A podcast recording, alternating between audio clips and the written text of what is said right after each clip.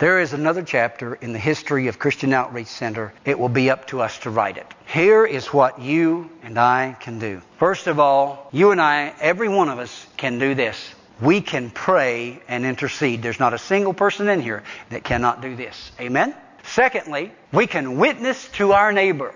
There's not a single person in here that cannot do that. Amen? Thirdly, we can give of ourselves. I work with people who have disabilities. And sometimes, if you looked at these people, you would think they could give nothing. But did you know that the assistant commissioner over vocational rehabilitation services for the whole state of Tennessee, she has a disability of quadriplegia. She has very little usage of one finger and she sits in a motorized wheelchair. She can speak and she is head over the whole department in which I serve. She was a brilliant lawyer had an automobile accident, totally paralyzed from the neck down, received vocational rehabilitation services, and went on to become the top leader in our state. Tell me that you can't give of yourself, and I won't believe you, huh? Support Christian Outreach Center financially. Now, you know, I don't preach very much on tithing. I should. I really should. And I probably will more in the future. But, beloved, this church exists for the sole purpose of propagating the full gospel. It deserves your financial support. Secondly, love one another. Love one another. Can I say to you, I love you, but I don't like you? Can I say that? Thank you. I can. I don't have to like you, but I do have to love you. There may be things about you that just irritate me to no end. Hmm? But I cannot be unkind to you. I cannot be impolite to you. I cannot say mean things to you. Mm-mm. Love doesn't do that. I can love you, but not like you. If I don't like you, chances are I'm not going to come to your home and hang out.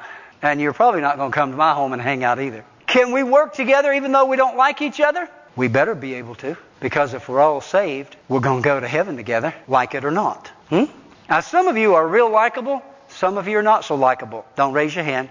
If you know somebody, just pray for them. God may be laying them on your heart. Hey, in my, in my few years in the ministry, God has given me some of the honoriest, meanest, cantankerous, if there is such a word, people to work with that you have ever seen.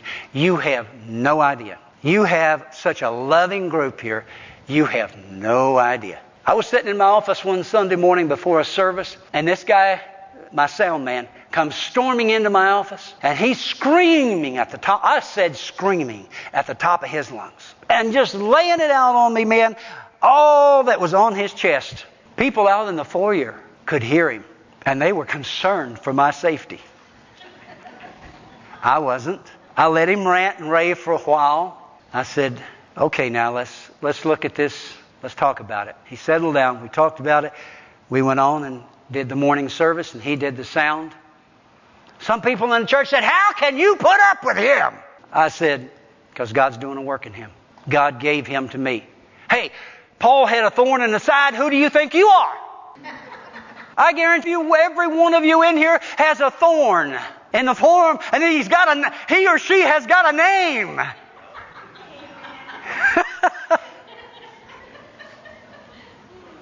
And there's times when you want to yank that thorn out and throw it away but let me just caution you. God gave you that thorn to teach you something, to teach you how to manage thorns. That guy went through some serious problems. He moved away. Some years later, he came back to visit, and he was a changed man. He was a changed man. He came and he had, a, he had, he had gifts, talents, musical, and I had him minister. Some folks in the church said, How can you have that guy minister? I said, Just watch and listen because I had met with him prior.